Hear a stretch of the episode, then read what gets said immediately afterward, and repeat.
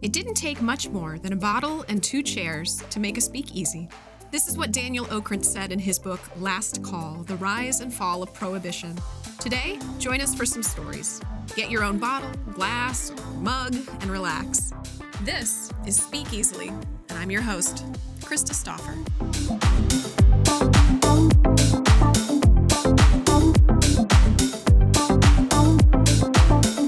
Given the napkins, and I was like, actually, That's the true you just gift want to Like, myself. get married and be the bride. and I was Yeah. like, if something happens, a hurricane, a flood, mm-hmm. they'll have a backup to the backup. So to Okay. so Okay. that was perfect. Did you choose Disney World, or was that Yes. Yes. Okay. Yeah. Yeah. okay? Yeah. Interesting. I know. You wouldn't think of this.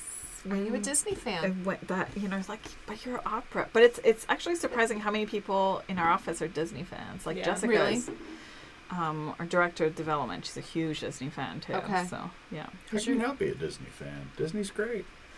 I don't. I don't think I've ever met somebody that's like, you know what? I hate Disney. Yeah. that would. Actually, I dated a girl who hated the Muppets once, and honestly, I, I Specifically. did. She she was like, "No, I hate the Muppets. They're Did you stupid." dump her, like, I did. right then? I honestly did. Not right then, but I did break up with her, and it wasn't like that wasn't the main reason, but, But it was was one it was the- a major weird. reason because I don't know, like, what kind of person hates the Muppets? You know? How Like, can you? I What's don't know. The what Swedish do- Chef, come on, it's like comedy gold, I man. what did they do wrong? Yeah. What about the Are they- Fraggle Rocks? I don't that know. okay? I- Fraggle Rock. Uh, she just said they were stupid. You have to look those up. and, and- yeah, I love the Fraggle Fraggle Rock. all Lydia, it. this is way before your time. yes.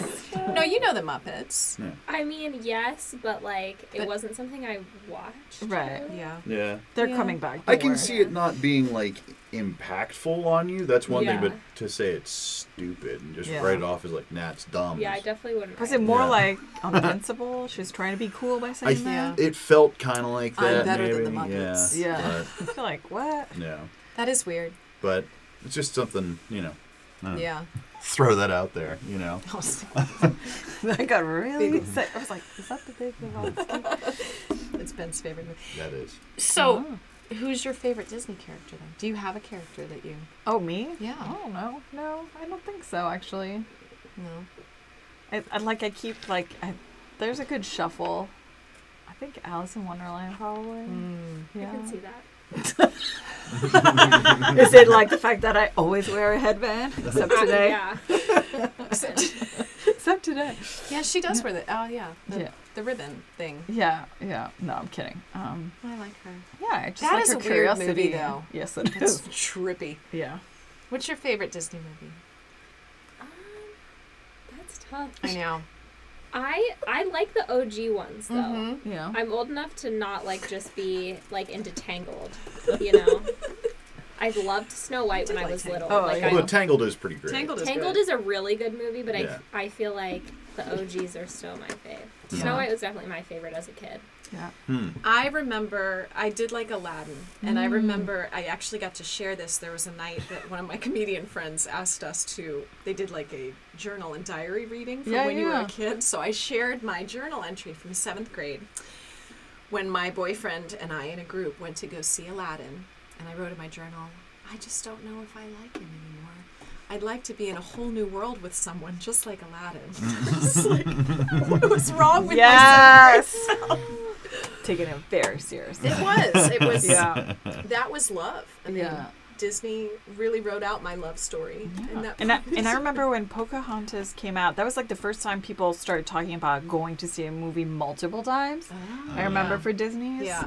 Like that that was when you're like, oh yeah, I saw it three times. And you're like, what? but I remember it was a thing. And then Lion King, that was like, Yes. That's my so favorite. game Yeah. changer. Lion King. That's That my was favorite one. amazing. I mean, it was so popular that they had to re-release Mhm. it like six months later. It's crazy. Because Yeah. that was like the new phase, Beauty Yeah. and the Beast and the Lion Yeah. King and Aladdin. Yeah, that was the I like to call it the golden era. It was almost like a re. Yeah, and and yeah, Re-entrance into- totally. And then it and then it went into the dark ages with Yeah. like the cauldron and all that. But whatever. It's all Well, good. then you had all the interesting live action Disney Yeah. movies in the 70s and 80s. I did like Pete's Dragon. Yeah, that was Mm. That one made me cry. yeah. Have you seen Me that? too. And I would cry in anticipation too. Yeah. I'm like, I know it's about to happen. Elliot, don't go. No, that one was really sad. Yeah. And we were just talking about Pixar movies. Yeah. Yeah. Why do they have to make you cry? Because Yeah. they're damn good at it. No, I know like that, but like they, they just show off like i mean up like in 10 Uh, minutes they're like i bet i can make you cry I can't like watch the Yeah. beginning of that. yeah like existentially cry in 10 minutes it's crazy It's yeah terrible. It's ter- what movie makes you cry Oh, every time? yeah Oh, you cried every I cry a lot. Somebody, okay. i'm a somebody sensi dies. yeah Yeah. Like I don't cry like for happy movies. Yeah. No. Well, it was funny. So when we were doing Don Giovanni, I was like uh-huh. sitting in the back, and I was like, and I was telling her, I was like, you can't cry in front of the staff. This is gonna be bad. she was like, Did you? I mean, I was discreet. It's hard when you know what's coming to you. Yeah, but- yeah. I mean, and mm. the singing was so beautiful. It was gorgeous. yeah. So Opera Columbus. Yeah. Okay. Oh wait, are we? But We've are been we doing? recording. Oh, we have. It's Yeah. just this is how we. Conversation. oh my god. So you've probably been interviewed. I want you to get that completely out of your mind this is not an interview. No, I tried to Yeah. tell her it's like Dax Shepard's podcast because Yeah. I listened to one of your episodes, but she didn't. She's never heard Dax Shepard's podcast, so I was like, "Well, you'll you'll figure it out." It's just I think it's just one of my one. favorites. Well, and it was very big. The very. Blah, blah, blah, blah, let me try to speak here. In the very beginning, we had Ann Fisher on from Yeah. WOSU, and we finished. She's like, she's like, "How much editing are you going to do?" And Ben's like, What is None. editing? she seemed horrified honestly Yeah. i don't know Yeah. Did she listen to it? probably not Yeah. she's I Ann Fisher. to it. I don't. I don't. I don't know. I've listened to a couple, but it's It's like hard we- to listen to your own. It, I, don't like my own voice, know. but also like we You have a great the voice. con- Yeah. Thank you. You do. It's very smooth. especially when you do that. I wish I had more of an NPR voice. Those are sexy. Well, Um, I could mic you up so that it sounds like that. All you have to do is just put a mic right here in Is your that face. where it is? Yeah. Just talk With, like like the little just grill. talk. You Yeah. just have to talk very quiet. ASMR. Yep. yeah. what does that stand for? I have no auto-sensory something. It's space. Yeah, I'll, I'll look it up here This in one is what second. Ben does. When we ask a dumb question, he's like, "I'm going to look it up." He's fact checking. It's like Monica Padman. Have you ever listened to Dax Shepard's podcast? No, but I like well. Dax Shepard. It's like they're the co-host always is fact checking Yeah. as they go. Yeah, which is smart. yeah. Yeah. It's a little bit like uh, uh, Chris Hardwick's podcast as well. Um, it, uh, the ID10T podcast. It's yeah, similar kind of format where it's yeah. conversational and one person fact checks and inter- yeah Googles. So Nice. So thanks for that, Ben. yeah, all right. ASMR. ASMR. Yeah, I, my kiddo talks about falling asleep to that. I don't. oh, Yeah. probably because it's smooth. Smooth, like relaxing. Is that what it's meant to be? It's just Autonomous sensory meridian response refers to the tingly feeling that travels from the head downward that some experience in response to certain sounds, feelings, or descriptions. These can include soft whispering, crinkling paper, or a gentle touch. Nice. crinkling paper. Yeah, like They'll if you get right like really yeah mic. right up in the microphone, and it's That's annoying. Or like crunch things. It's you'd be surprised. I don't experience that when Yeah. I hear it. Some people. Some people don't. Yeah. Th- some people do exactly that, and they scoff at it until like they experience it, and they're like, "Oh, I get it." It's like somebody opening a candy wrapper in the theater.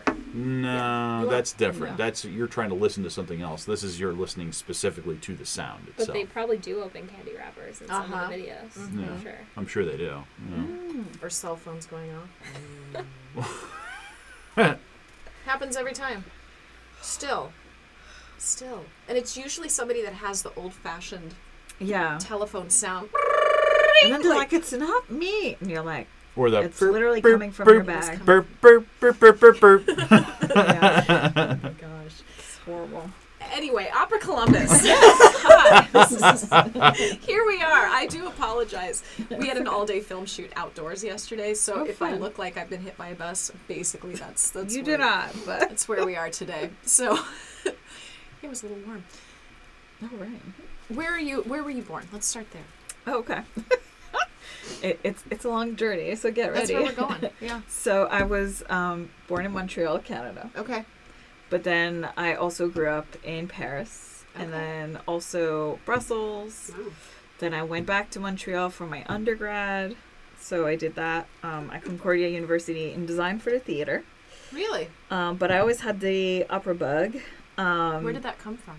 I, I probably from my parents because they- yeah they really liked it and I have to say they did it right because when I was a kid they took me to see my first opera was Bluebeard's Castle so Oh wow. yeah Okay. so so that is uh, a pretty far out uh, piece but at the same time what we did is like we read the fairy tale So you got the yeah the whole Yeah. context and then Mhm. we also went and coincidentally a children's theater was also doing a spin on it okay. um so i saw that the year of blue. i know so- but but it was great because then that's that's when i i realized you know like how music heightens everything in terms of the storytelling and Yeah. everything and i i fell in love with it and then you know i we would always go to the opera but Mhm. i i didn't necessarily think you know oh there's a career in opera right Yeah.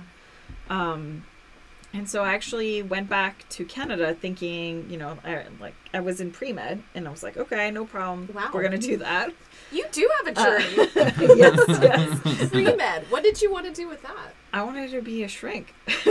Really? Yeah. Okay. Okay. And uh, which, in a way, I feel like there's a lot of that in what I do anyway. Well, that's true. so, yeah. um, so that was that was not a waste of time. But the other thing I was doing is for my school newspaper. I was the theater critic because I Mm. realized if I did that, I could go see all the shows, opening Uh-huh. nights for Mhm. free. That's the way to do it. And so yeah, and so Yeah. I, I would be there. You know, every week I would go and do that. And uh, one of my very dear friends, he was an actor, and he was like, Julia. Maybe you should think switching. And I was like, no, no, no.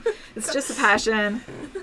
And um and so um uh but he was like, you know, there are other jobs than being on stage. Yeah. And so Yeah. and he's like, You're always painting and we, we lived in dorms. Um, you're always painting in your dorm when you're not studying, so Mm. maybe there's something to it. So I ended up doing an internship with a set designer Okay. and I fell in love with it. I was like, Oh my god, it's so cool. And Was it more the design aspect or more the like the building?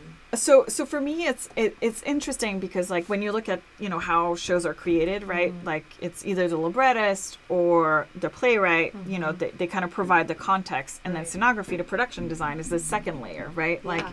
you can do romeo and juliet but it's up to the set designer to be like it's on space it's underwater it's in so i i, I love like helping yeah that would be a challenge Everybody take a big breath. Here we go. It sounds pretty sweet, to be honest, but I mean, It certainly would be. how would you do the balcony underwater um it's above the water and yelling through, yeah, yeah so the roiling sea in between. Yes. Yeah, so I totally loved it, but I also was always drawn to um because when I was talking with other um, designers like Tony Walton, for example, uh, who we know him because he designed Mary Poppins and all that, right? Oh, okay. Um, and so he was like, Julia, actually, if you're a producer too, then you, you know, that's another way to actually push forward the art Mhm. form. It's not Yeah. just, you know, as a designer, but like recontextualize that. What is a producer? This is I Yeah. should know this. Here I am. No, a- no. A professional theater That's a- actor that doesn't really know what a producer actually does. Maybe because I. Yeah. Anyway, what does a producer do Yeah, no, in the, the process? That's that's a great question. Um, it really depends if it's through a company or if it's like independently generated. But basically, the producer makes it happen, makes the magic happen. Yeah. So it's anything from actually finding the artists Mhm. or thinking, dreaming up of the project, and also finding the funding. Um, but also putting out fires or figuring out, you know, like so. It's a lot of like relationship building, like this is where the shrink thing comes. in, Yes. it? Okay. Yeah. and and, and um yeah i i always say 70% of my job is actually you know shrinks or people skills and then 30% is actually the work because Yeah. it's actually dealing with a lot of people and egos and quirks and and all that fun stuff um So as far as finding yeah. the artist, then I mean, is that is that in conjunction with the director, or is that sometimes we Yeah. want this person in there and so it really depends on the projects Mhm. and so in opera it's a little different in the sense that um usually the casting is done by the companies Mm-hmm. And then later on you rope in the directors and you're like this is your cast and then they're like well actually my vision for the show was a completely different person and so you have that conversation of like Okay. okay, do we tweak the casting or or do we go ahead with it hmm. i have a a little bit of a different approach, which is I actually love to include the director and the and the conductor. I'm sure they appreciate. Yeah, they really I appreciate can that. honestly like thinking Yeah. as a director, I Yeah. would be fearful of somebody Yeah. just giving me these people Yeah. and I have to figure out what to do. No, and it and it's very different um, dealing with theater actors than They're obnoxious. Yeah. oh my It's- gosh. it's just different. And then in opera um, actors, or I've also done a lot of soap opera, and that's a whole lot of soap breed. opera. Yeah, What? yeah. I worked two years, the two final years on Guiding Light. Are you kidding? No. so you know our friend Mandy Bruno then? yes, She was on here. that's funny. Um, yeah, so I did that for two years as Oh well. Um, but What did you? yeah, What did you do for that? art department. So I did Oh goodness. yeah like everything you would see. Yeah.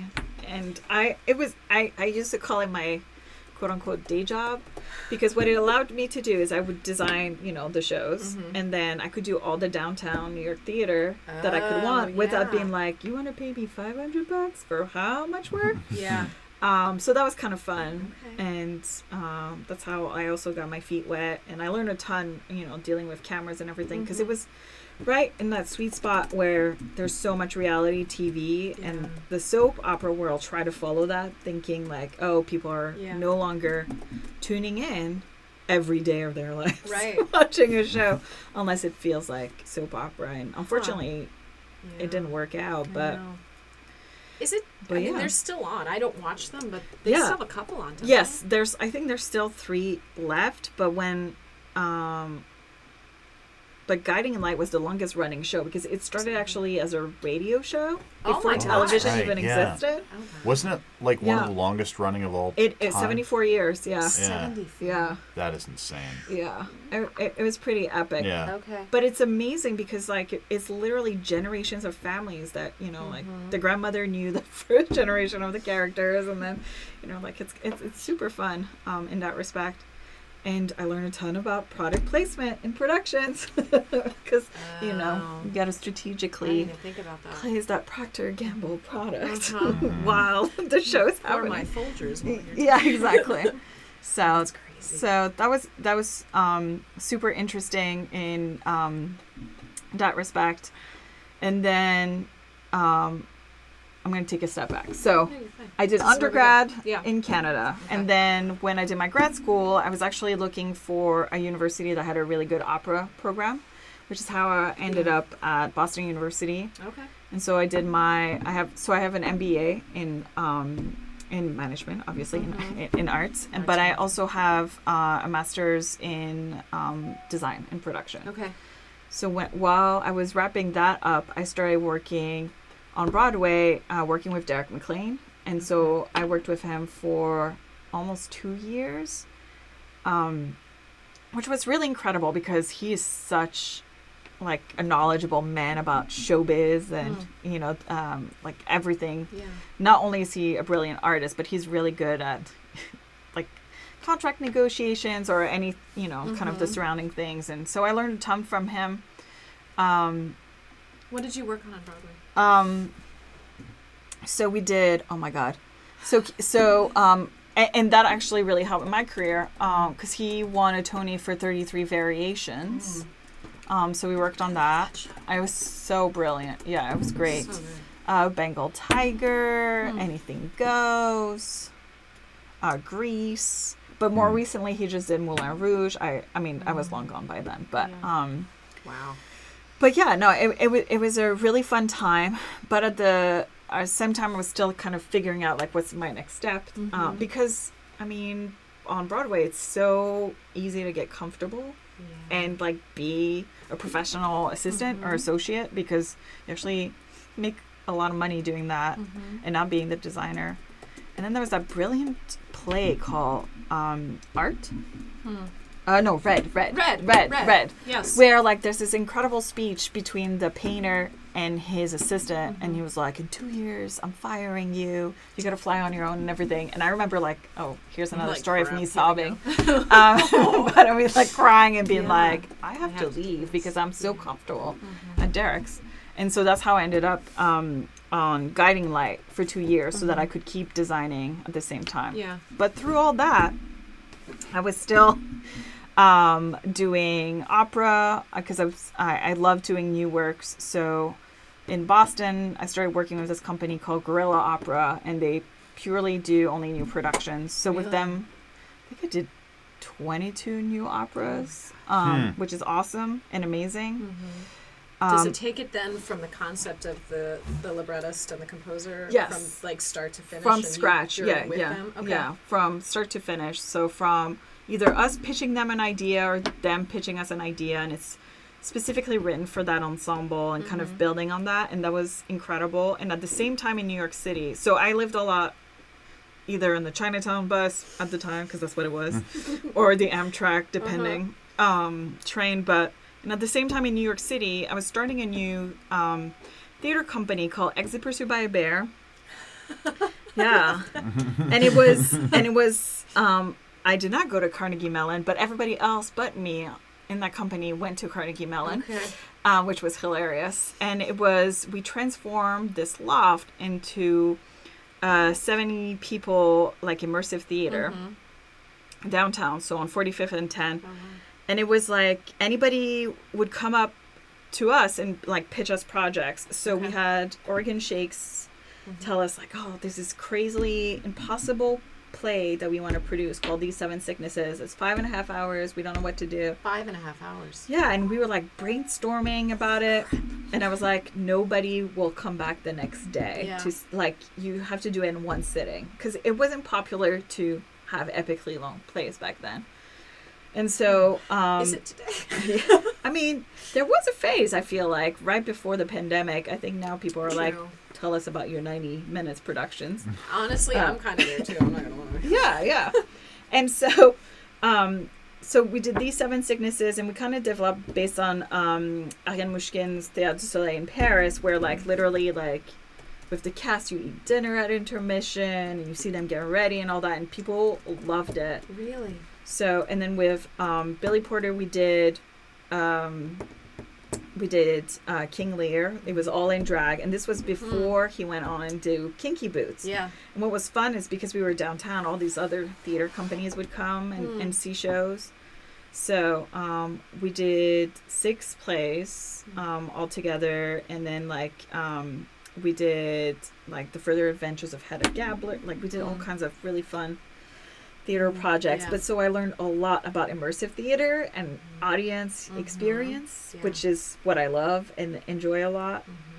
And then based on that, because I was working at Guerrilla Opera, which was a lot of like opera on your feet, immersive, then I got looped in with Boston Lyric Opera, Okay. which is uh, where I became their associate producer um, for eight, almost nine years Wow. um, at BLO. So we did anything from, you know, in the Harvard Gymnasium, uh, Mhm. an immersive um, opera called Handmaid's Tale.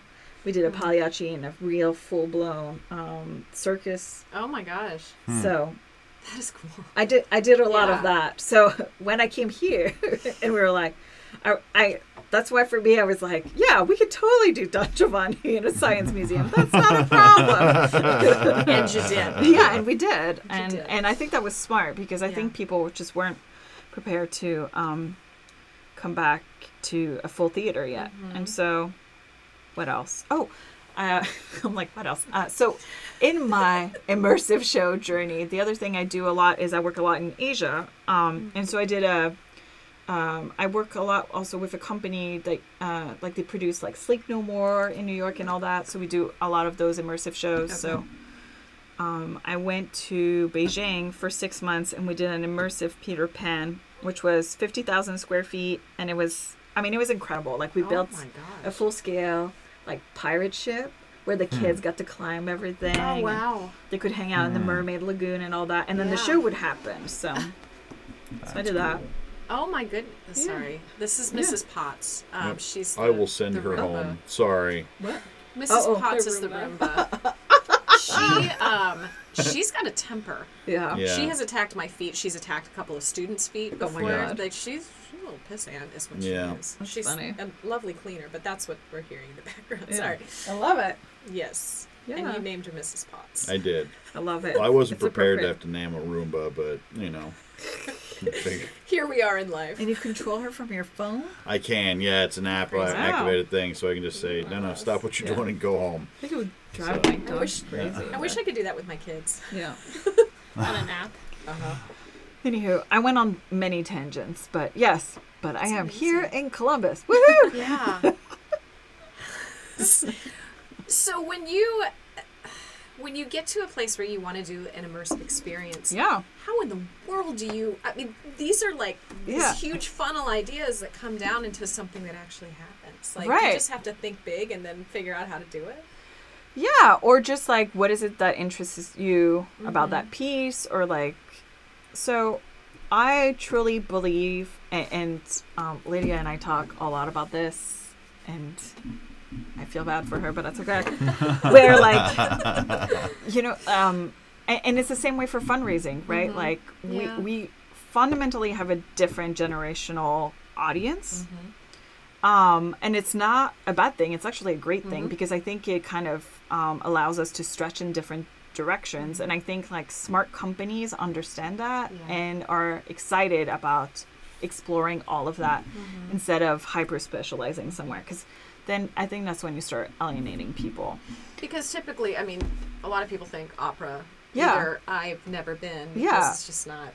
Right. And you're like, it's not for me. And I think um, that's one of the reasons why we're so excited about 40 Days. It's really exploring what opera Mm. can be Mm-hmm. and also just to say thank you to the city of Mm. Columbus and kind of like really do different Tell productions us about of that. 40 days. Yeah. Um, so 40 days. This is very ambitious, Mm-hmm. but like we're taking over the city in 40 days. So it's um, it starts May 4th, um, 2022, Okay. all the way till June 12th, and we're gonna do opera, operatic, opera curious performances throughout throughout the city. So so it's anything from because you we were talking about immersive shows. Mhm. We're we're doing Traviata in a downtown Columbus hotel. And it's literally you follow the experience of one of the Violettas and you follow her throughout the hotel, which is super fun.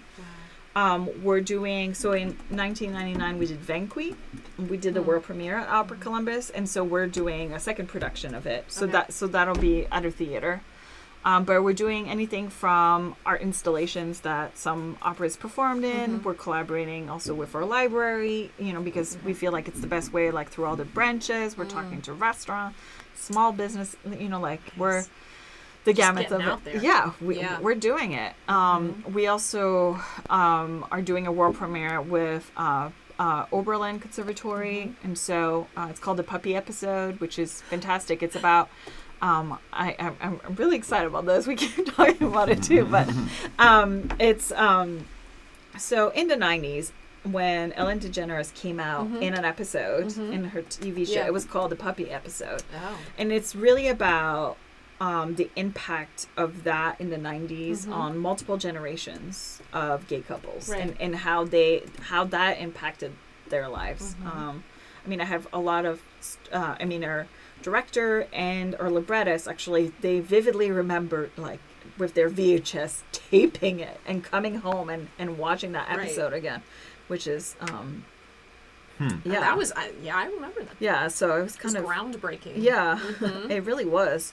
Um, but like, how cool is it that that can be an opera too now? Yeah. Right. Yeah. Like, I feel like, and, and and that's what really those forty days are for us is really pe- embracing it and showing to Mhm. people that opera can be so much more than, you know, the Valkyrie lady. Have you Horns talked to Mike stage. Larson about that? I have not. No. Mike Larson is the writer from that episode. Episode. He's- Oh, cool. He's actually local. Uh, Stop in- it. Connection! yeah, Stop it. You is need to send us an email. Yeah, I will uh, Yeah, put link you him in the same realm because yeah, like he he would be That's so cool. really really interested in hearing about that. He's a local Yeah. guy. He's, uh, He's hysterically yeah, funny. he's very very funny. He's been on the Yeah. podcast. Uh, Oh. he Toss. might Your be running again. I think he is running. I think he is running again. So for something. So So. He's a politically minded guy, so yeah, Cool. and a comedian. and a a comedian, writer. and yeah, Love it. yeah. Okay, that's awesome. Yeah, I'll, I'll, I'll get Thank you, you. contact Yeah. info on him. And that's what I love about the 40 days is I feel like every time I talk about it, somebody's like, Julia, have you spoken to this person? Like, oh. honestly, I feel like, and you've Yeah. been worldly enough to know, but I feel like Yeah. Columbus has something special about people connecting one another, A hundred percent. and more so even in the last five to ten years. Yeah. And just I so like that was definitely one of the things that drew me to um, Columbus.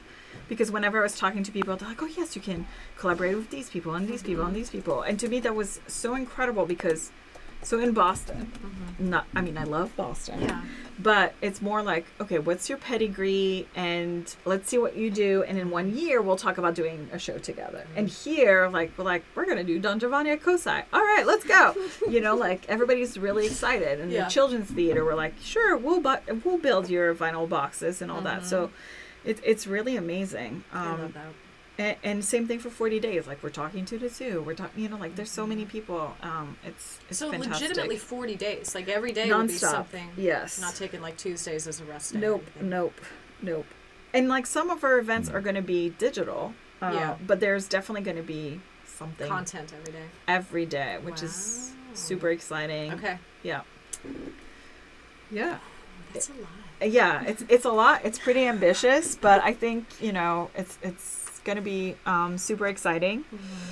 Um, but we're kicking off, so we're going to have our season launch party in the fall, and then our first production is Tosca, Tosca. which is like our big return to like large scale Yeah. productions too. gonna be? It's going to be at the Southern, but I know it's it's Mhm. also like sonically there. It's gonna, I think it's going to be incredible. Um, but the idea is it's a two uh, level tier set where the orchestra is actually going to be going to be ten feet in the air. So it's really going to push a sound like it's going to be incredible. Yeah, I'm really excited. Hopefully they don't have fear of heights. Yeah, they're fully walled They're in. fine, They'll well, be fine. Actually, Um, fear of heights in that theater. I can't go on the top. oh, oh, and oh, look right, down. right, I'm right. like, okay, okay. You gotta hold this on to the is too- Yeah, Yeah, it's yeah. Too, mm. No, Yeah, like that's that. a challenge. Yeah. So we're doing that, and I'm super excited about that. When I, is that one? Um, so it's uh, December 18 and 19. Cool. Yeah, it's gonna be incredible. Mm. Um, and I mean, our cast is insanely talented too. And the stage director, she directed Don Giovanni. So, oh, very cool. so I think people like Yeah. they really loved her work. So I think they'll be Mhm. excited about that. And then it's her first time um, working with the music director Tiffany Chang. We Okay. got this incredible grant to have her come to. So we're super pumped to have her from um, Opera America. And then yeah, and Wow. I think like Netflix did us a huge favor because they're making pure drama sexy again. So Mm. people, you, Mhm. you know what I mean? Like, Mhm. I fe- Bridgerton. yeah. Bridgerton, yeah. Mm. Excuse me. And the gentleman who's down a little bit. yeah, the gentleman who's making our costumes, Neil Foran, he's actually based in Bath, UK, which is where they filmed Bridgerton. So yes, and Okay. so uh, it, Okay. yeah, it's gonna be really fun. yeah. Wow. And then in February, we're doing Fellow Travelers. So Gregory Spears, um, which is about the lavender scare in the McCarthy era. Mm. Okay. Um, so, you know, spy, government, love, intrigue, let's go. Um, Where's that going to be? then? Also at the Southern. Because that's Uh, kind of the home. I Yes, mean, yes, yeah. yes, yes. Because we, we are a resident company at CAPA, too. So, That's true. Yeah. Okay. no, forgot. absolutely. Yeah. And then after that, we're taking over the city. We're Just going to be everywhere. everywhere. Yeah. Wow. But we've been doing, oh my God, I mean, You guys have been busy. we've been very busy. This has been a year. because we've also had our salon series, which Mhm. is like adult education, online learning, which is super fun. It's with other opera companies throughout the country. Mm-hmm. Um, and the idea is like, I'm going to use the word that made you laugh, but it's for people who are opera curious. So it's not like you're experiencing opera I kind of want to use that but- in my daily life. You should. Anyway, that I I, I, I do at the office. the time, yeah. but I I just feel like it's important to understand like people e- everyone loves something that's somewhat related to opera. Mhm. So that's why I call them opera curious Yeah. because I feel like it's the best segue to like yes, you actually love opera and you don't realize it. Yeah. Mm. Well, and I'm weird because my mom is an opera singer, so Right, I right. also grew up with Yeah. it. I mean, it's not that wasn't something I had to learn. But I Yeah. remember I actually got dumped in sixth grade because I took my boyfriend to an opera. and then he told all of his Fool. friends, and he said, "Well, he's still one of my good friends, but Is it you? not Ben. No. Yeah. It's our friend Nate. I was like, Um, that would be awkward. but no, he dumped me. No, I like opera. Yeah, no, I don't Yeah. know. Well, Nate did too. I don't know why he, he was trying to be cool. Yeah, probably. It's Yeah. Also in sixth grade, like, It was ooh. sixth grade. He also called. He, he made fun of me because in the sixth grade talent show I sang on Yeah. my own, and I wore. I, why sixth grade? I don't know why, but I wore like these boots and the raincoat, and he called them hooker boots. And he was telling. I know he was really mean to me when we broke up Wow. for those two years that we dated. He was very uncomfortable, clearly. Oh, Nate. Sorry, Nate. Love you. But Hopefully, he's not listening. He's not. It's fine. Um, I know him well enough. It's so interesting though to see, you know, because I I've gotten to hang out with you guys a lot this year. Yeah. And it's you know telling people I went to the opera. Yeah. It's like no no no, go to the opera. Yeah, yeah, it's cool. Like it's it's cool. And Yeah. seeing what y'all did with with Don Giovanni, yeah. which was one of our dogs' names. That's Oh, that's good. our family. We used to. Nice. I didn't have any say in it. Yeah, we had we had Stanzi Costanza, Oh, that's cute. who went to the farm Oh, yes, while we were on vacation. Yes, Um, yes, yes. Well, Stanzi was not a very good dog. they just tried to bite my dad's toe off, and they're like, "Yeah, we're gonna take her to the farm." oh no. Yeah, we weren't great with that. And then Don Giovanni was our Yorkie Got it. Oh, that lived for 17 years. Se- oh, Yeah. 17's a good number. There you go. not great by the end of Don No. Giovanni's life, but that's okay. Oh, but it is. I think that that's. It is such a stigma of yeah, I I wouldn't understand it or I wouldn't know what's happening. yeah. and There are operas in English. Mhm. Shocker. there are Or operas. subtitles. Yeah, and and there are subtitles. Mhm. Um, and then I just also think for for a while when you go to opera, you're like, I don't connect to these characters. I don't know who they are. Like Mhm. this is not my everyday life. You know, Yeah. like this is so. Um, I think there's been a a huge shift, and that was one of the reasons actually I was interested in working in the U.S. Was one there was like this like renaissance of Mhm. what is opera Yeah. and also um, just developing the American opera repertoire. There's so Yeah. many fantastic new works, and, and that to me was very exciting. So I don't. How long does it take a person to write an opera? I would think it would take. uh, I would say about two years. Yeah, it's a lot. It, it's a lot, um, and it's it's amazing also because a lot of people are like, okay, I need a world premiere, you know, like every, Mhm. you know, like every six months or whatever. And then I think what really helped kind of shape that, but it, it wasn't necessarily always good. Um, but what helped shape that was a lot of grants were like, we're actually going to give you development money and not Mm. production money. Yeah. And so Yeah. people were like, oh, okay, now we're going to let you listen to it before the premiere. Yeah. Yeah. Because it's so expensive to bring an orchestra in the room. Yeah. Yeah. So, Where do um, you find? yeah.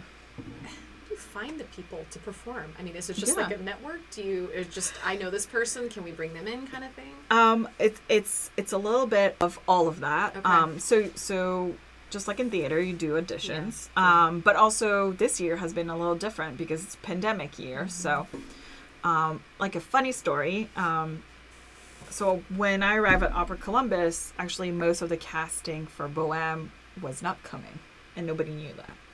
Um, so people were like stuck in Greece or in different countries and, and, and things like that. Yeah.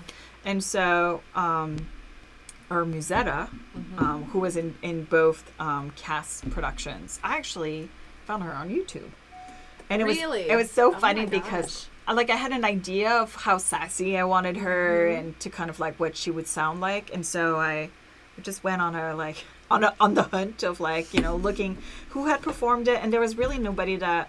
I mean, there's some fantastic musettas out there, but like what you wanted. yeah, but it wasn't what I wanted, and this is this was a production that was supposed to happen in a warehouse. Like I wanted her Mhm. fun and light and like adventure. Anyway, so and and also sound sonically what she what we Mhm. wanted her. So, um, yeah, found her on YouTube and reached out. And Oh it was kind of funny, yes, and and and it was very sweet because, um, on the first day we were doing a photo shoot, and she was like, "Julia, I never asked you, but how did you hear of me?" And I was like, "YouTube," and she was like, "I never thought that would work. lead to something, which should encourage Yes, everybody to put absolutely. your stuff out there.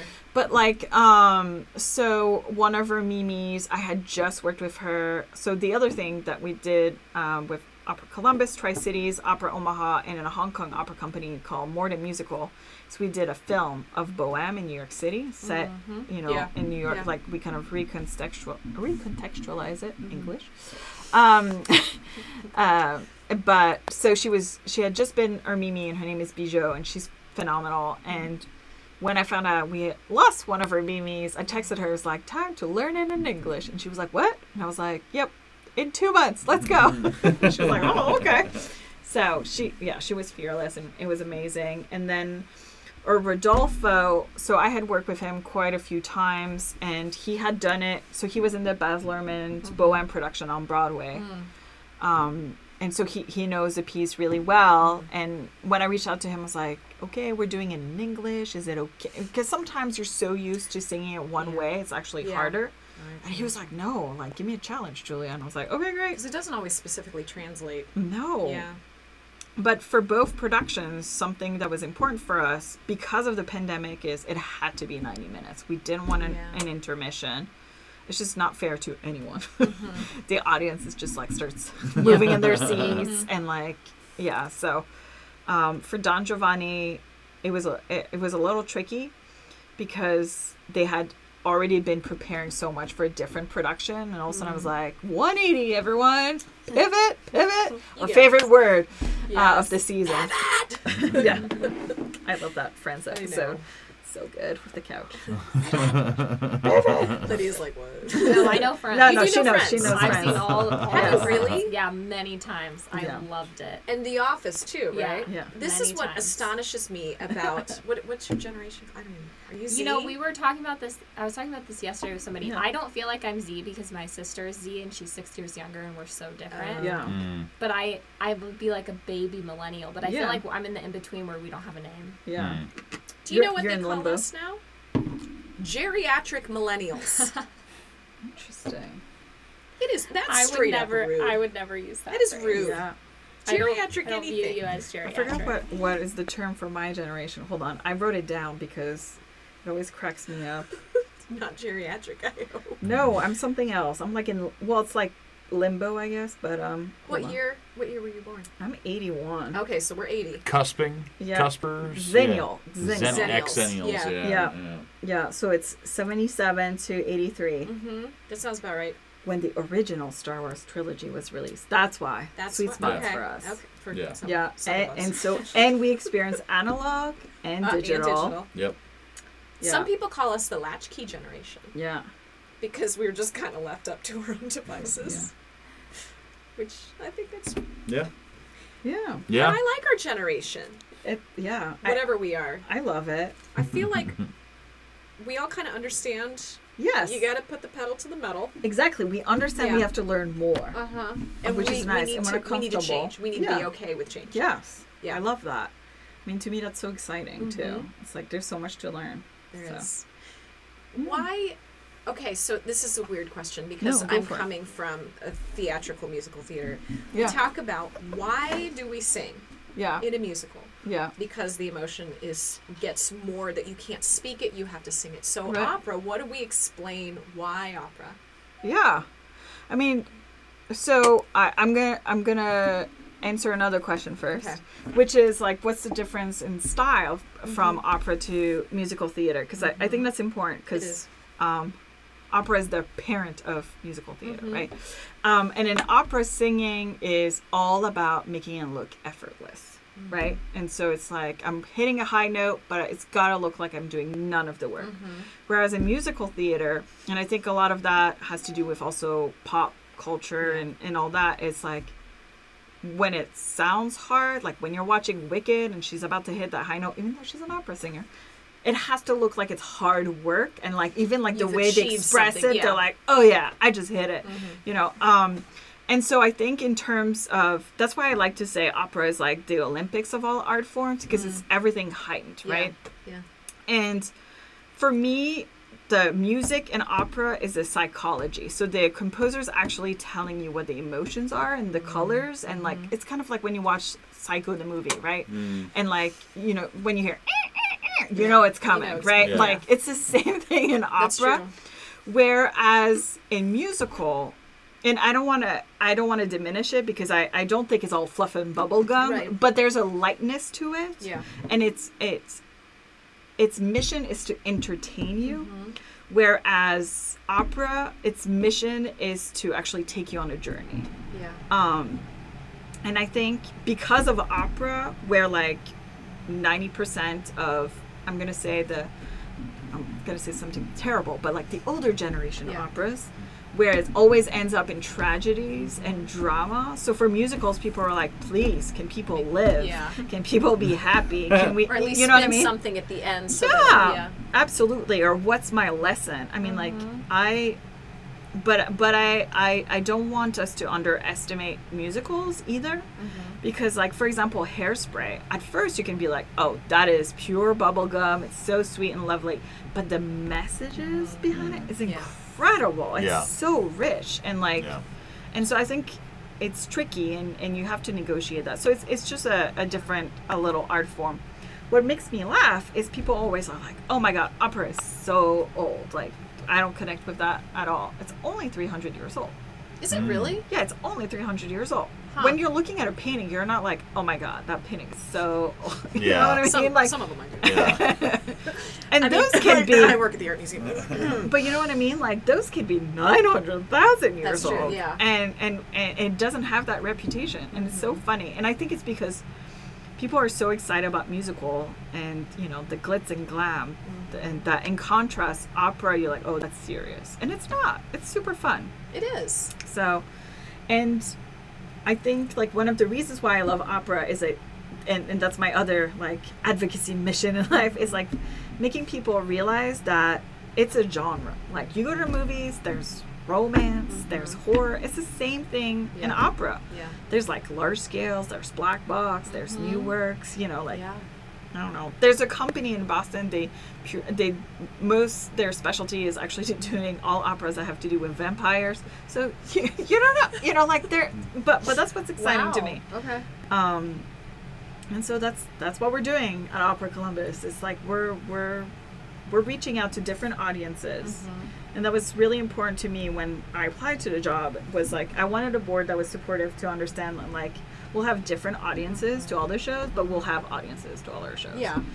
because and, and obviously the dream is like once you got the immersive um, audience excited and be like oh opera's cool then they will come, come see something that's more yeah. traditional and vice versa but it doesn't have to be either and i think both end solution is successful so Yeah. But I, I I mean, like I have all of to it. say that that's, you know, I, even though I grew up with it, it wasn't Right. necessarily something that I veered myself Right. toward. But Yeah. now seeing what y'all have done with it is like, yeah oh, Yeah. it's cool. Hmm. Well, I think what's important is like so. So we're talking about the generational mm-hmm. um, differences, and one of them is when you look at an. So for let's talk about millennials because I mm-hmm. think like you know they're the next generation in terms of like workforce Cody's and all like, that. Mm-hmm. but, she- but it's like they don't want to just come to a theater, sit down, watch the show, and go home. Right? Like mm-hmm. that's Yeah. that's not appealing to them. Mm-hmm. They want an event. They want an Yeah. evening. And like, why am I paying for a babysitter right now? It's not just to go see a show. It's mm-hmm. like, I want to drink. I want to hang out with my friends. I want to have a conversation. Like, I, I, I, I don't want to be isolated in, in, Right. in a seat. Um, and I think like we learned so much during this pandemic. One, when we go to see a live performance, all our hearts beat together, right? So there's that added element that we mm-hmm. don't get watching Right. Netflix at home. Mm-hmm. Um, but also we laugh more and we communicate more, mm-hmm. even just by hearing other people in the Yeah. room. Yeah. And like laughing is important and it's healthy, so that's also important. So Yeah. yeah, it, it's very exciting. I don't. You can tell I'm very passionate about all I of think- this. But Well, I'd rather hear that than like, yeah, it's all right. Yeah. I'm just. This mean, is it's my okay. day Opera job. Columbus, yeah, it's good. Yeah, it's That's fine. cool. It's gonna be all right. I Yeah. guess. You're just Yeah. yeah. for the money, right? Yeah. Yeah. That's why all artists Yeah. are their jobs. Yeah. is for the Totally. money. But I think that's what's exciting also about our company. It's not just like what are the shows we're producing, but like we have the party series. You know, there's a Uh-huh. Cooper Bang. There's our education department. Like, what else are we doing in the community? I think that's Yeah. important too. It's that we're not operating in a vacuum for mm-hmm. like very specific age bracket. Some companies do it, and that's their thing. yeah. But Yeah. I, yeah, I'm not interested in that. I don't think anybody on our staff is. So. Hmm. Which is great. Yeah. And that's the way that it should be. Yeah. know, And to make it, again, if we're Yeah. raising this generation of kids to be more accepting, Yeah. to be open to new experiences, Yeah, and what are those stories that we now. want to see on stage Right. too? Mm-hmm. You know, I mean, I think there's a lot to learn from Tosca, but I also think there's a lot to learn from the puppy episode. So, let's go. yeah, that's amazing. yeah, yeah. Is it so? We always joke in musical theater. Like, Yeah. What's the worst book or movie you could turn into a musical? And a lot of them Yeah. they have. Is Yes, it the same Carrie. with opera? Sorry. Sorry. I, I'm excited about that one actually because I, I I saw it when it was off Broadway and Oh, I was yeah. like, I was like, oh my god, what is this? You know, it's basically looking. Uh, well, that production was a total train wreck, but it was mesmerizing because you were like, what else could happen? Yeah. I mean, isn't that the joke with um? Oh, what is that? I hate that musical actually. Carrie, No, no, no, no. Oh. Um. Oh, it was with Nathan Lane. uh, producers. Yes, the producers, right? Okay. Where it's like the Yeah. whole joke of like oh, the worst thing you can put out. the we're and You don't like the it- producers. It's the whole. Oh, there's a. that one was really difficult for me. it's okay. Nathan Lane hasn't been on a podcast yet. Yeah, oh, okay. Well, he probably won't come. Mel Brooks also. I, Yeah. He's probably a little. He's he's getting up there in years. Yeah. It's all good. It's all good. Yeah. Oh. No, their performances actually they were good, but I just I really like didn't care for that Broderick. musical. Mm-hmm. Ugh, I, I I had a yeah, there were some difficulties. What is a what is something that could not be an opera? I don't think anything could not They be can an turn opera. anything into. Yeah, it. why Yeah. not? Yeah. Why haven't they made Carrie the opera then? Yeah, I mean, I don't know. You got to find the right composer and Yeah, librettos, that's true. you know. That's true. So, but they did The Shining, SpongeBob the opera. SquarePants, the opera. Yeah, that one would be, It's maybe. musical kids, now. Though, For Yeah. kids. Education. Yeah. Well, but SpongeBob the musical is definitely not for kids. Yeah. I've so- heard it's fantastic. It I've is. listened to a little bit of it, It but I heard I've it heard it's way better than knockout. it has any right to be. But Yeah. yeah. Yes, it, it it was very clever. Mm-hmm. Um, but that one is definitely for adults. There's a lot of adult jokes. You said The Yeah. Shining is an, an Yeah. opera. hmm I can see Minnesota that. Opera did it three years ago, and it's actually well, oh no, they were supposed to do it last season because, but then it got canceled. because I guess pandemic, honestly, but- when you think about the how you define opera, Yeah. it probably works better as an opera as opposed to a musical theater piece. Yeah. Because I would cheese it up, yeah, and that story you can't cheese. no, you have to be truthful. Yeah. Yeah, no, it's it's fun. So did they cast Danny as an adult, like just a small Mhm. adult? Yeah, Okay. Small- Yeah. This is, this is very not PC. I'm so sorry. Wow. a short person. a shorter, a shorter Danny. Yeah. Yeah. wow. What other weird, obscure? There's a lot of weird, obscure out there, but Yeah. I'm trying to think like I mean anything can be. What's your favorite? I know this is like picking children. but what is Okay, your favorite so- opera? Oh no, it's not difficult for Okay. me. Okay. And everyone's, and everyone's like, really? So I love um, Ainadamar by Osvaldo Golijov, Okay.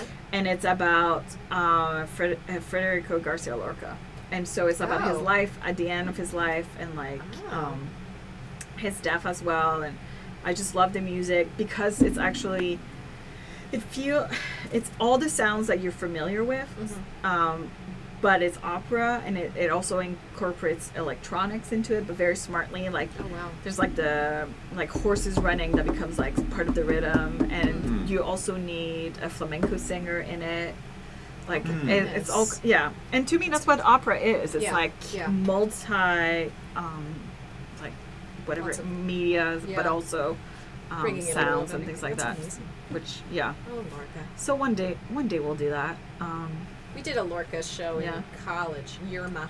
oh I I don't remember much about it. Yeah. But I do remember at one point we had to run. We were in a, a three quarter thrust. yeah We had to run down the sides, and then lean on the ground and just breathe heavy. Yeah. And there was one night it didn't go very well. I was like, Yeah. whoa, whoa, okay, well, Yeah. about to pass out. But yeah, that was a, it's a weird show. Lorca's an interesting playwright. Yeah. Absolutely. He's sad. He is very sad. Well, his life was even more tragic. So it's about a lot of his loves as Mhm. well. and, Yeah. uh, yeah. Was, anyway, I, I love that piece. Um, Okay. I So did that's it coming in. 12 years ago, and that was great. Hmm. But I'm also really interested in exploring like deconstructing operas and kind of like making them relevant to us today. So Yeah. I feel like there's so many magic flutes, but like how can you re- interpret it to kind of get us excited and Yeah. accessible? All so- the magic flutes. Yeah. So many magic flutes. there are so Yeah. um, and it's definitely one of my least favorites, Magic flute is. which is I know shocking and everyone's gonna. No, but it's. I mean, it's off. a well-known one. You know, It is, Sometimes it is. the most well-known or not. Yes, I mean it's one of the top five most produced operas in the Mm. world. Hmm. Um, but so for me, it's actually like I'm interested in the what would make me like it, Mm. and so I feel like then that would also excite more people, True. True. whatever that answer is, and and yeah. So Do you, is it a struggle with new works to get audiences in if they haven't heard of it before? yes. Okay. Um, so it's it's um, it's not like not heard of the opera before. It has to do with never heard of the composer before. So it's actually getting them familiarized with what they sound like. Yeah. Um, and getting them excited that way. And then I think once you hook them in, you're like, oh, this is actually this music is accessible. Mm-hmm. Because I feel like people think, oh, new music opera, it's definitely like nails being scratched on a board or something, right? Like that's what Yeah, they just think, weird. like, oh my Yeah. god, like what's Yeah. gonna happen? And so I think it's kind of like demystifying that and getting them excited. Um, and then of course, like if you say like the subject matter is X Y Z, then Mhm. people are like, oh yeah, totally. I Yeah. mean, like I did an opera like 12 years ago no nine years ago about um, sarah palin and joe biden like it was about the vp debate Oh my gosh. and the composer was genius like he found the rhythms into like because biden kept repeating the same sentences so that became like kind of like the the framework of the opera and kind of yeah Hmm. and so it's kind of like getting people excited about that it's this world that you, it's almost like Yeah. you don't even know it, it exists out there to have A hundred percent. pieces and Yeah, and then sometimes it's the subject matter. It's like, Yeah. Like it's easier for me to sell you like, hey, there's an opera about Biden and Sarah Palin, than like, have you heard of Curtis Hughes? I did um, also the world premiere. There's an opera about Ruth Bader Ginsburg, you know, and, and yeah, and it's super fun. And so it was working with the the composer and, and being like, okay, how can we structure it? How can we do things um, so that it's accessible for the audience? But Yeah. That one was a trip because it was definitely the first opera I've ever worked on that like Secret Service had to come and like everything because she came to see it. oh she Oh, oh, my wow. gosh Yeah, it- it how was- did she feel about that She loved it, and did she really and and what was so amazing. So first of all, she's a huge. She was. Pardon. I'm still learning to shift. Yeah. um, but she was a huge opera fan, Hmm. and and um, like. She, she actually performed a few times at Washington National Opera on stage, like in the chorus, or I mean, like she would be a super or something. Okay, yeah. super sweet. Um, but like once that production started taking off, then she would go across the country and actually be there and meet the singers and like, can you imagine performing Ruth and then like getting to shake her hand after the show? That would that scares the crap out of me Yeah, yeah, to play anybody living yeah, Oh, man. you know like the Tina Turner It's music hard, yes. mm, mm, mm. yeah, to emulate yeah. somebody's story There's something like so amazing and special when you're there with um like a like if the composer or the librettist are alive because you can ask them questions they can tweak it around Yeah. their voice or whatever um but there it's a completely different story of like and the person you're presenting is alive and let's have that conversation. You're like okay do i honor them? Do i do my take on them? Do i you know? Yeah. it's kind of like some actors they won't read the book of the film they're doing versus you know Mhm. actually doing full on their research. I think Mm. everyone has a yeah. different process but yeah actors always read the book ahead of time oh sure sure sending this out to my students oh dear students read the books dear students do the research do yes the i mean i for me i feel like you you do the work and then you choose to embrace it or ignore Yeah. it But I think it's important to be able to make that. Absolutely. At least to know. Decision. Be like, well, I don't really know anything. But about yeah. it, Yeah. I'm so glad you guys are here. This is Thank awesome. you. So, Sorry, I rambled a lot. Julia, this is a It's new and I exciting. Nail on the money. That, our, our medium is rambling, yes. Oh, I told you. It's Professionally, Just a conversation. professional rambling. Here we are. Yeah. We, I always bring this up. We had one that we talked about bidets for about 20 minutes. Oh, yeah. Of the Wow. oh, yeah. podcast. We've had lots of like long Really, conversations yeah. about. Yeah. Yeah. Random things. It's fun Yeah. to listen to though. That way. Like I don't. Thank you. Because you feel like you're a part of it. Well, right. Like if you wanna, if it's an interview, like Yeah. just like go read the article. Like Yeah. I feel like it's more fun to learn about the people you already know exist. Maybe. Yeah. But, like Because like Right. interviews, like we always we've had people in like um, like Joyce Beatty was one of them where she started off and she kind of had like the the wall up, and then Mm-hmm. as soon as you asked, like it was like there was a question about like where she grew up or something like that, or like whatever, and she was like, "Oh yeah," and she immediately Yeah. like the wall Oh, drops and you get like straight through to the real person, Yeah. and then you get like the actual conversation. Well, and even my Yeah. mom, I had my mom Yeah. on. It was fun. Nice. Um, but the beginning, you know, she was kind of like this. By the end of the interview or interview, the podcast, she was literally in the chair like this. With the whiskey So- and cigarette. well, honey, this is what happened when you were born. no, it's. 1970. and That's this is just what we like about it. Yeah. But the, uh, you know, to hear who you are, Yeah. it's exciting and I'm you guys are- human. what? no, you guys are doing amazing stuff. I'm Well, thank so you. excited for for where you are headed, and I'm Thank so you. proud of what you guys are doing. So well, we love you. Uh, yeah. Oh, yeah, but, but it just for me having this horrific time of not doing anything right. to see the steps that y'all took just Yeah. to hey let's just make something happen. Yeah, and and I have to say that's huge thanks to our board because they could have said, "No, Julia, we will start up in the fall," Yeah. you know, and Yeah. that they were like, "We will lose money, we will have less audience, but we mm-hmm. will make We're a gonna show." make it happen. Yeah. I'll So- never forget your reaction was the best reaction after Don Giovanni because you came up to me after because I was standing as everyone was leaving and you just looked at me like with the sincerest Mm-hmm. face and you were like, "Thank you," Oh. and you like had tears to not and to not have that though. I mean, Yeah. yeah. for so long, the- Yeah. one of our one of our podcast guests, uh, Billy Zen, came in during the pandemic and played guitar, and I wept on stage just because it's it had been so long to experience Yeah. any of Yeah. that. It was special. It's like going so long without hearing like actual music performed like Well, yeah. in person, and then Yeah. hearing it for the first time. It's like it's intoxicating. Yeah. especially b when it's your passion. Yes. Yeah. You know what I mean? Oh Like, yeah. And I, Yeah. though this year freaking sucked, Yeah. I think Yeah. it's important for us as artists to look back on it like Yeah. now we see why it's important to You're do what we resilient. do. Yep. Yeah. It threw it into stark relief, which is great. yeah. And that's, I mean, there's a lot of negative crap that came out of the past year, but there's some really good. Yeah, I think it's you know, good. focus on the good stuff and and hit that as hard as you Plus, can. we all got some good vocal rest stuff around here. You're ready. You're ready. Yeah. Do you? and now we have Zoom calls I all the time, which is great, and we love those. Part of me loves it. Part of me hates it. You have like about eight more today, right? yes. Do you really? Do you have one at twelve thirty? Uh, I will say, I'll, I'll take a Zoom call over an in-person meeting any day of the week. Really? Any day of the week. Oh, absolutely. That makes me feel good about yeah. No, you're right. Well, that's that. It's different in that situation. But like, if it's like a like businessy type thing, I'd rather just sit down, do the Zoom call, get it done, rather than, you know, Chat it out. yeah, rather than like going someplace, Yeah. sitting down. See, I'm the opposite. Uh, That's I was the, so excited that we came here. I'm so Yeah. you guys came here. It's fun. her time. yeah. Well, Feels this is my yeah. Like podcasting in person is so much better than over Oh, yeah. Zoom. Yeah. But I mean, Zoom has given us a good opportunity to Zoom speak is with yeah. Zoom is great too. People other who are people. not in Yeah. Columbus. We Yeah. had we had Dwier Brown on a couple weeks Yeah. ago. That's Field That of was really Dreams cool. dad. Yeah, yeah. Sorry if you're listening. So Yeah. that so that was on Zoom, so you He could was on Zoom. see. He was in Yeah. California. Yeah. Nice. That's Nice. the that is another benefit of the Zoom thing. Yeah. Versus like, yeah, Something but that because the initial intent of this was to have just Yeah. Columbus people, Right. Yeah. People of Columbus. Yeah, And it's like, yeah. hey, I like Dwier Brown. He was born in Ohio. Let's do this thing, you know. Yeah. So Fun. yeah, Okay. and even just people like Dante out in New York. yeah. I just liked him playing. Yeah.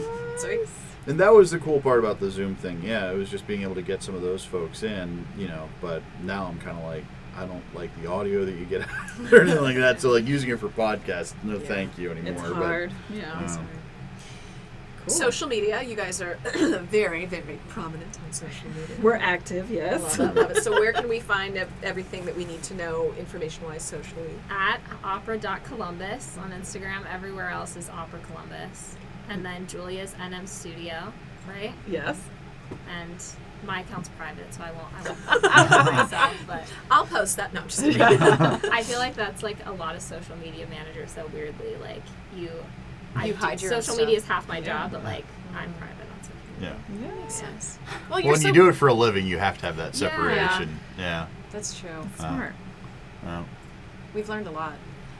I don't know how you do it. It drives, it drives me insane. You know, it helps. Like, I grew up with it enough yeah, that it's true. second nature. Like, not to the extent of my sister who had it since she was like 10.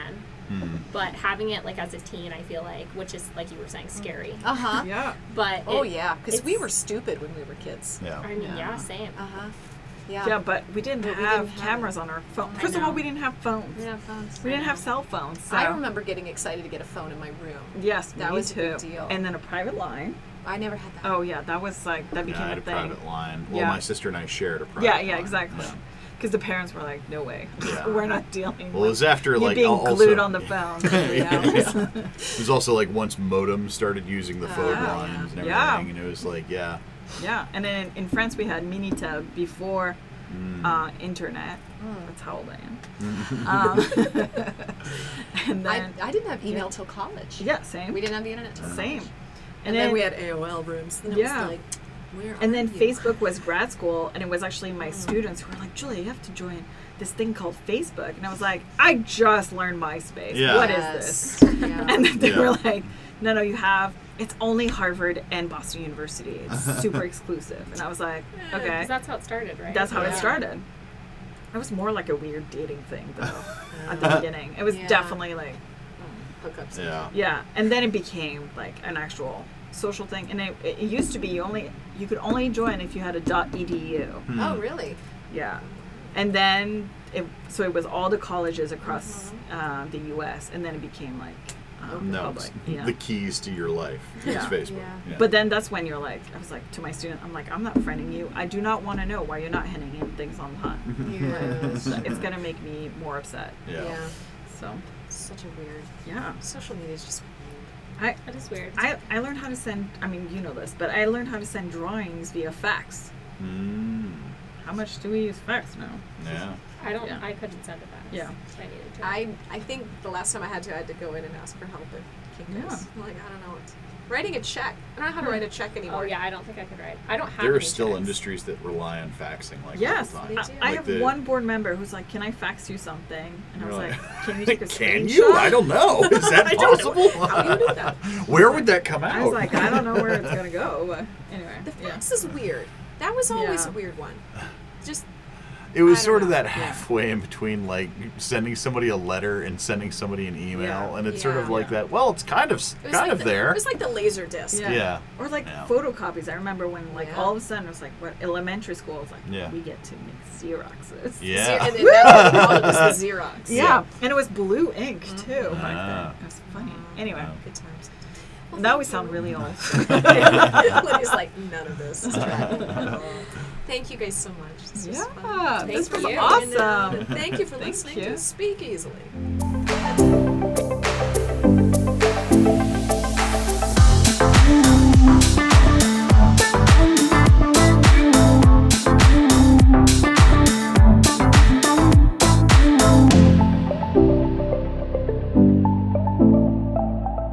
Boxland Media. Think big.